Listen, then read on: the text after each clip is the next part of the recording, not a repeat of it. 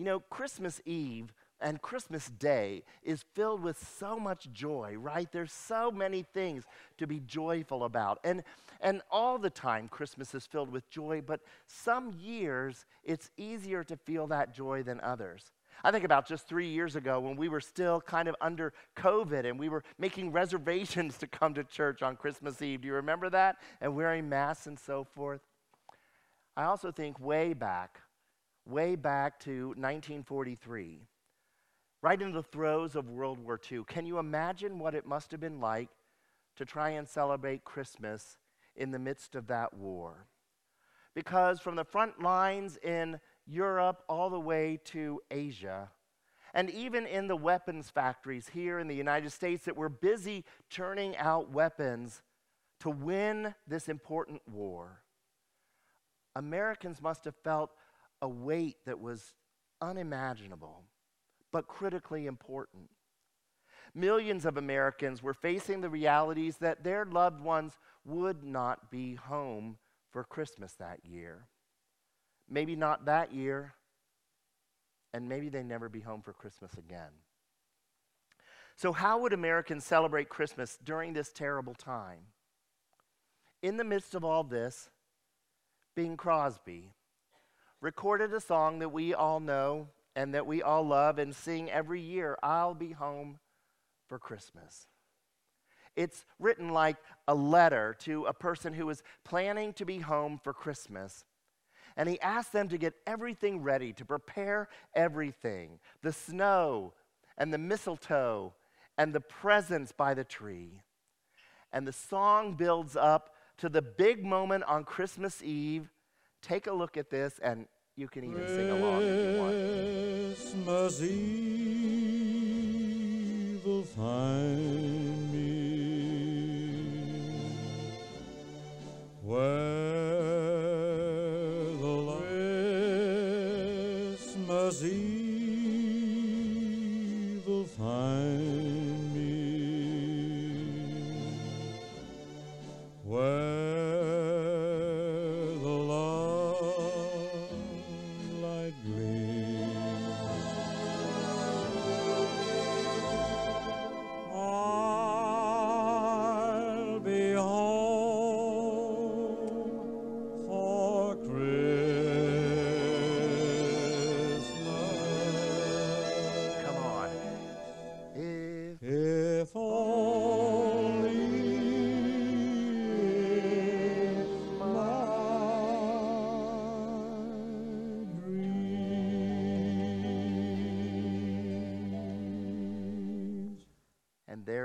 You guys sound good, by the way. if only in my dreams. You see, the tough reality of 1943 was that many soldiers would be home for Christmas only in their dreams. And for those soldiers and their loved ones, it was obvious that it was going to be very different, a very different time at home.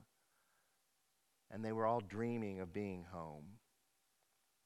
You know, I think the concept of home is one of the most beautiful concepts there is. The warmth, the joy, the comfort, having family around. Think about how you feel when you've had a rough day at work and you get home and, and your family's there to greet you and, and there's an easy chair to sit down and relax in. Or think about home when your family all gathers around for those important traditions like Thanksgiving and Christmas and, and Easter and those kinds of things. Think about home when you've got one of those rare, rare weekends with nothing on the calendar. You don't even have to get out of your jammies. You can just sit and relax and watch Christmas movies all day long. Well, homes were kind of different places in Jesus' day. Today, our homes are kind of like um, where our nuclear family um, comes together, right? But in Jesus' day, um, whole families lived together. In, in Bible times, when, when a young man became of marrying age and he proposed to the young woman of his dreams and they became engaged, the man would return home to his father's house and he would make a room for his new family, for his bride, and for the family that would come if they would be blessed with children someday. Extended families live together parents, siblings, sisters, brothers, cousins, all together under one roof. They worked together, they played together, they did all of life together. Family relationships were strong, they were important. And that kind of thing reminds me about big family gatherings that we have today, like at Christmas time. You see, the concept of home just feels good to think about because I think it usually reminds us of, something cozy, of something warm, at least in the ideal sense of, of what home is. I know not every home is ideal. There are some homes that are less than ideal. I think home is what we make it to be. So, in this message series, talk, talking about God with us, we're talking about some of the key themes of Christmas. We're talking about how God did something incredible that first Christmas when he came down from heaven to earth. And he was 100% divine and at the same time 100% human. During this time, Jesus walked the earth with his disciples. He was friends with them. They did things together. They, he preached. He, he preached incredible sermons. They, they healed the sick. They, they cast out demons. They initiated the kingdom of God, saying, It is nearer than you can even imagine. Jesus brought the kingdom of heaven right here to earth. It must have been an incredible time to be alive, to be walking with Jesus. Can you imagine? I mean, can you imagine what it was like to look into Jesus' eyes and see him looking back into yours? Can you imagine hearing his voice live and in person, having him laugh at your jokes, uh, breaking bread uh, with him at the table, sharing meals together? I know it's not right to kind of um, to covet. The Bible says that we're not supposed to do that, but it makes me long. It makes me long for that closeness with the Lord. One night, though, when Jesus was gathered with his disciples, celebrating the Passover with them, he gave them what must have been devastating news. John 13, verse 33. He said to them, Dear children, I will be with you only a little longer. As I told the Jewish leaders, you will search for me, but you can't come where I'm going. Imagine how that must have made the disciples feel. Remember, they didn't know the end of the story yet, like we do we have the, um, the benefit of hindsight to know that Jesus would go to the cross, that he would die, that he'd be buried and, and dead for three days, but rise again and be with us. They did not know that. They loved being with Jesus, they loved the time they spent. And here he is telling them he's not going to be with them much longer. But then in the very next chapter, he gave them some incredible news John 14, 16, and 17.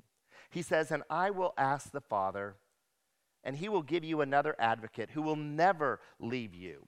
He is the Holy Spirit who leads into all truth. The world cannot receive him because it isn't looking for him and doesn't recognize him.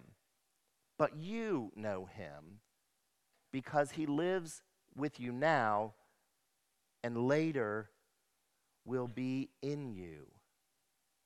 Isn't that amazing? He lives with you now and later will be in you.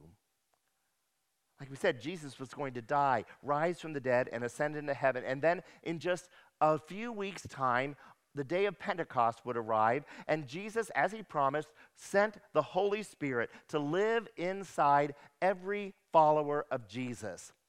Now, the Holy Spirit wasn't created, he's eternal, everlasting with the Father. There are some instances in the Old Testament where the Holy Spirit is present, hovering over the face of the deep, um, empowering some of the judges like Samson to do their work, or coming alive, uh, raising to life some of the bones in the valley of the dead bones in Ezekiel. So this wasn't the first time, but this was going to be different. The Holy Spirit was going to be in, inside every believer. God with us, not just in the form of a human being who can walk with us and talk with us, but literally living inside of you. It was true that day of Pentecost, and it is true today. The body of a Christian believer is the home of God. Did you hear that? The body of a Christian believer is the home, the dwelling place of God. 1 Corinthians 6 19 says, Don't you realize that your body is the temple of the Holy Spirit who lives in you and was given to you by God? That's amazing, isn't it? I mean, you are physically closer to God today than the disciples were when they walked with Jesus. They walked with him, but when you became a Christian, God chose to live inside of you. Now, you might be sitting there thinking today, saying, okay, wait a minute. I know what Jesus said, but it doesn't feel like it's true. I'd rather sit across the table with him, have a conversation with him, look into his eyes, have a meal with him, than, than try and get my head around, wrap my brain around this mystical, confusing idea of God inside of me.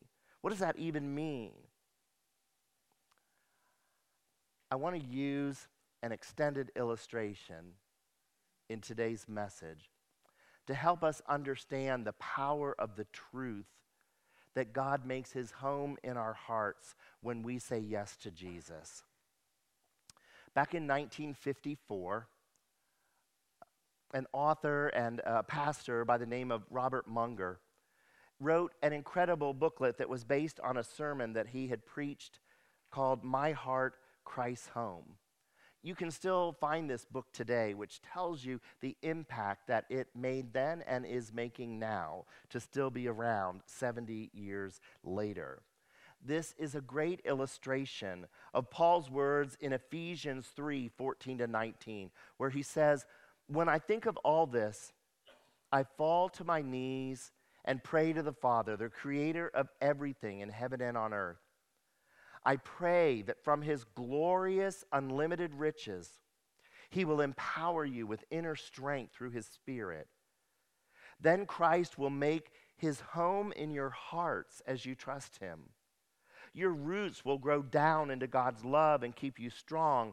And may you have the power to understand, as all God's people should, how wide, how long, how high, how deep his love is. May you experience the love of Christ, though it is too great to understand fully.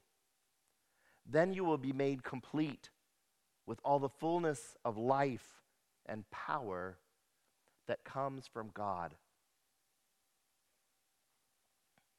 So, what does it mean that Christ will make his home in your heart as you trust him? You see, when you become a Christian, Munger imagined that it is like you are welcoming Jesus into your heart, very much like you would welcome a guest into your home. You invite Jesus in, and it's a wonderful thing. Because you see, Jesus isn't your average house guest. He doesn't just come in and eat up all your food and, and mess up all your house and watch TV and mess up your place. In other words, Jesus is not cousin Eddie. Thanks be to God, right? I mean, that's good news, amen? I mean, Cousin Eddie is hilarious in movies, but who really wants him in real life, in your home? No, but in all seriousness, Jesus comes into your life and he brings light into the darkness. He brings peace into those anxious places. He brings joy into our sadness, He brings hope into our pain.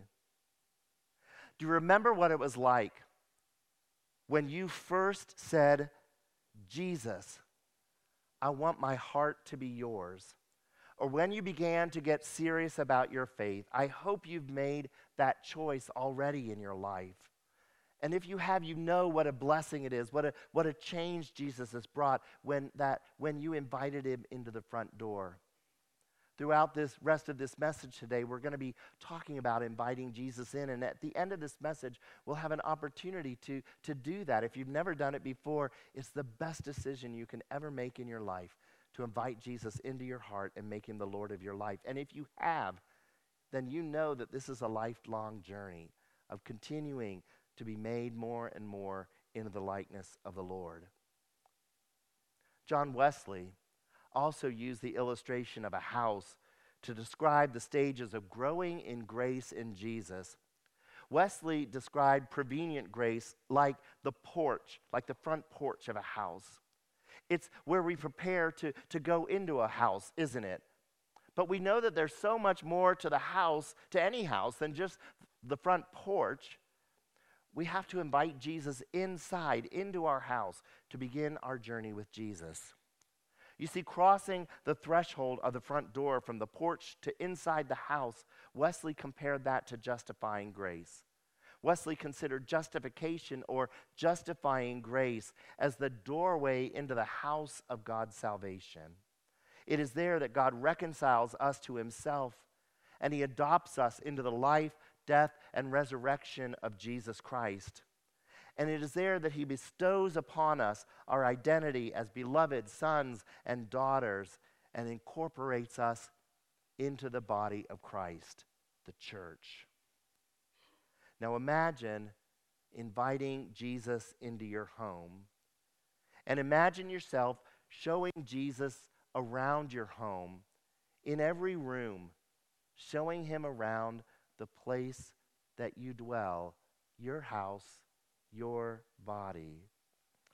I want to start off with the home office because that's a really important place in most people's homes. It's kind of like the control room of our house, isn't it? The business of life throws, flows through the home office.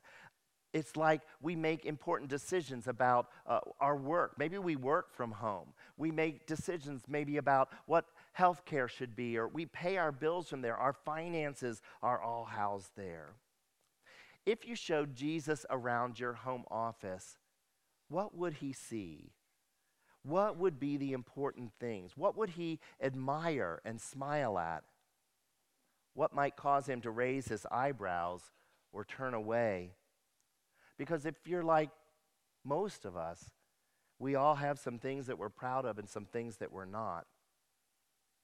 What if you left your bank account open would Jesus be happy with what he saw?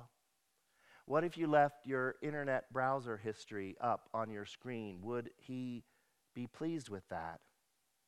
Maybe there are some business transactions that would make him smile or some that would make him not so happy. Can you imagine yourself looking at Jesus and say, Jesus, if there's anything that's not pleasing to you, would you help me would you help me clean it up? because there's a few things that I could really use your help with. Can you imagine Jesus throwing out a few things? Maybe putting some filtering software on your devices. Maybe putting a Bible on your desk where you'll see it and, and open it and read it. Maybe even putting a picture of himself on your desk or on the wall. Because when we focus our eyes upon Jesus, everything else begins to fade away. What if we viewed all of our decisions, our jobs, our, our daily business decisions, as acts of worship to God? Because that's exactly the way Jesus looks at them. Colossians 3:23 says, "Work willingly at whatever you do, as though you were working for the Lord rather than for people." So next you take Jesus to one of my favorite rooms, the kitchen. The kitchen's a great place, isn't it? It's where people often gather together, families gather there, maybe around the island. I know whenever we have company over to our house, it always seems like we all end up gathered in the kitchen. Maybe it's because that's where the food is, maybe that's because that's where the beverages are, but fun things happen in the kitchen. The kitchen represents our appetites, doesn't it? It represents our desires. It's often one of the bigger rooms in the house uh, in most um, homes today. The things we consume become pretty apparent in the kitchen. After all, we are what we eat, right? and maybe we eat a little bit too much. I don't know. Jesus asks, What's for dinner? And you tell him, Oh, some of my favorite pastimes, some of my priorities, success, promotion at work, looking younger, losing a few pounds, getting fit, being popular. And you begin to chow down, and this food tastes pretty good, doesn't it? You're enjoying it so much that you barely notice that Jesus isn't eating anything. And you ask, Hey, Jesus, where's, where's your appetite? This food is really good. You should try some of it. And he says to you, Those things aren't necessarily bad in and of themselves, but I have food that you don't know about. You see, my food is to do the will of my Father in heaven. That's what keeps me going. That's why He sent me. That's what I'm about. And when you begin to look at it that way, your food, your priorities begin to look a lot different. So you decide to try some of Jesus cooking and you discover what a difference there is. Instead of striving for your own ambitions, you're making Jesus' will your priority. And you find that there's nothing tastier in all this world than doing the will of God. Because it's like you were created for this very nourishment. That old stuff just left you hungry a little while later, but this food that Jesus offers really fills you up. And so you decide to keep going because you're on a tour with the guest who's the king. And you take him into your living room, your living room where everything is quiet and welcoming. It's the place where you love to hang out and take it easy, where you spend time with friends. And Jesus' eyes light up when he comes into the room. And he says, I love this place I'd love to spend time with you right here. It's peaceful, it's quiet. We can talk together, we can talk alone together. How would you like to meet me here every morning when you first get up? And you think to yourself, what an offer. The Son of God wants to meet with me wants to spend time with me. And you tell him, Yeah, Jesus, I would love to do just that. And so every morning you get up together and you open your Bible together and you read a little bit and you discuss what's coming up in the day and, and the help that you're going to need. And you share your heart with Jesus and Jesus shares his heart with you. And it's such a privilege to have this time alone with the Son of God. But some days pass by, some weeks go by, and pretty soon life begins to get a little busier again. Maybe you stayed up a little bit too late the night before and you're late coming down to meet with Jesus. Or maybe you've got a breakfast meeting or a big day at work, and so you tell Jesus, hey, I have to leave a little bit early today, and pretty soon you're cutting that time short. And, and then maybe you miss a day, and then another day, and then a week has maybe gone by. And one day, as you're hurrying out the front door, you look into the living room, and there sits Jesus. And you say, Have you been here every morning? And he says, Of course I have.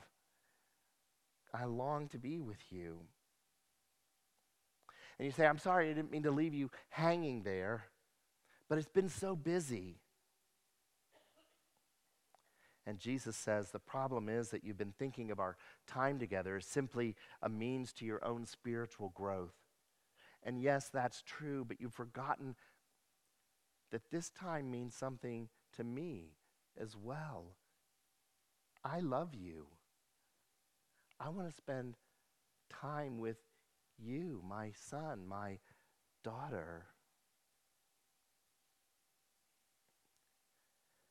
Next, Jesus asked to see your garage or your workroom or your craft space, the, the place where you do your projects. And it's all neat and tidy and organized because, frankly, you don't use it very often. There may be one or two half done projects sitting on the bench there. And Jesus says, You've got some great looking tools there, some great looking hobbies there, some great looking resources there. What are you building? What are you making? What are you doing to build God's kingdom?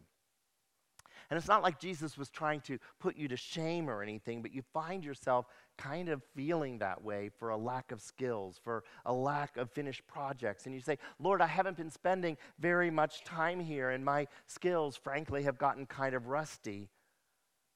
And Jesus says, Don't be ashamed, let me help. Because remember, apart from me, you can do nothing, but rest in me and let me guide you. And so you pick up your tools and you begin to work.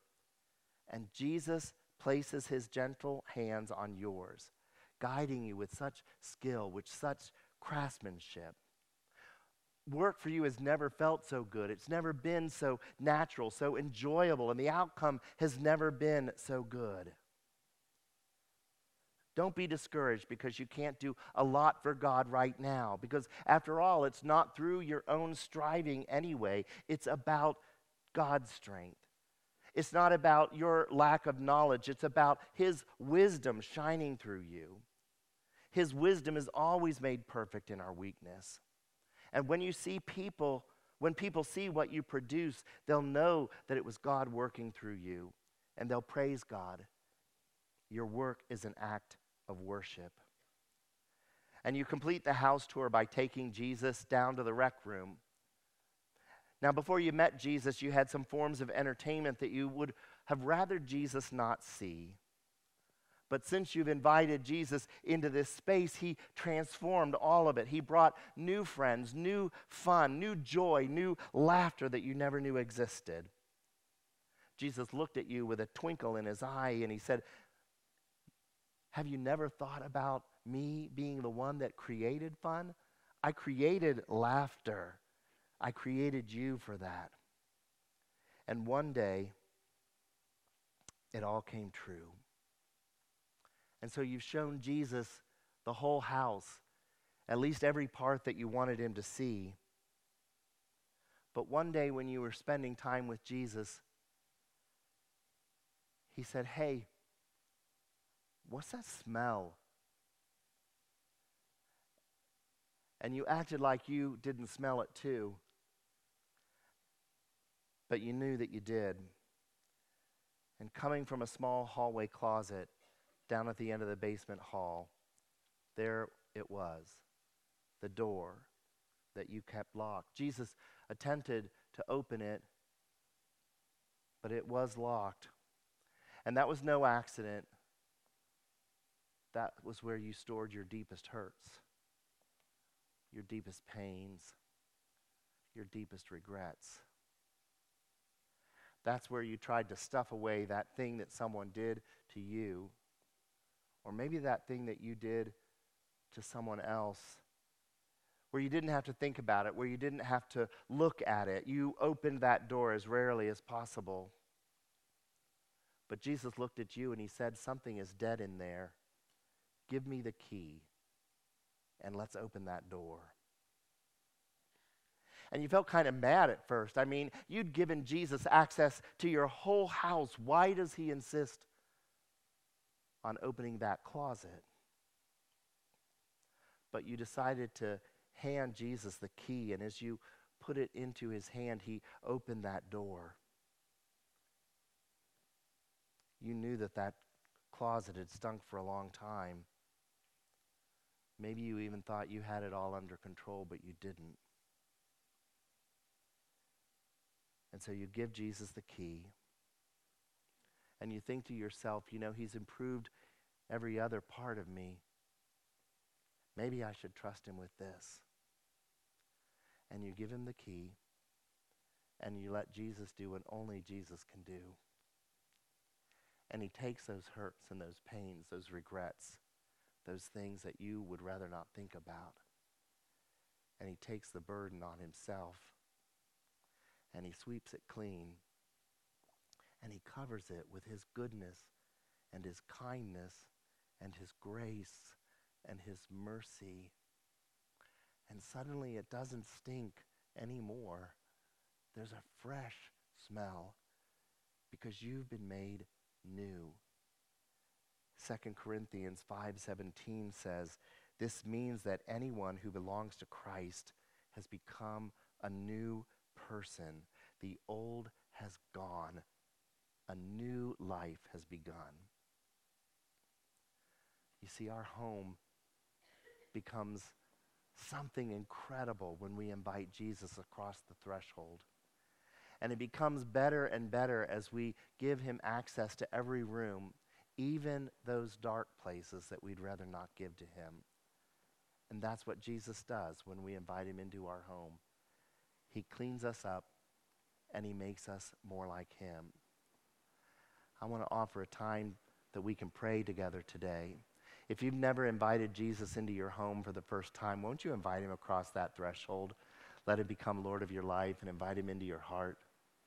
And if you have, and you've been holding on to some parts that you'd rather he not see or that you're not super happy about, then let him clean those places up too.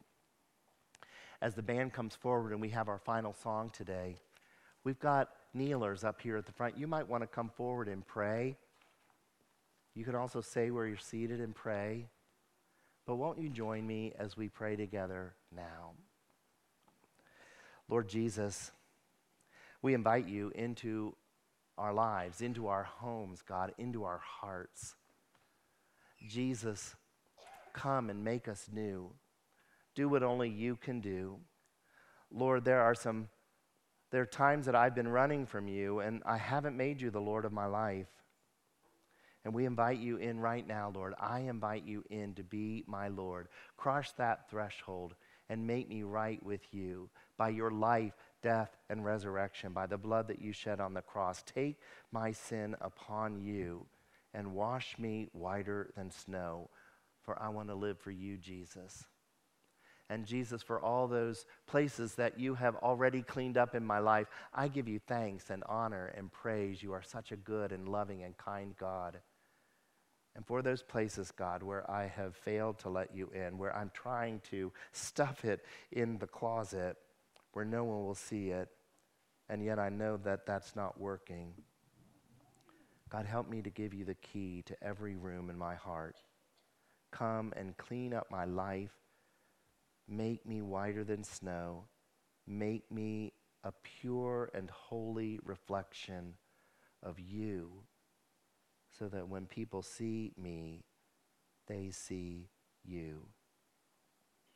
We pray in your wonderful name. Amen.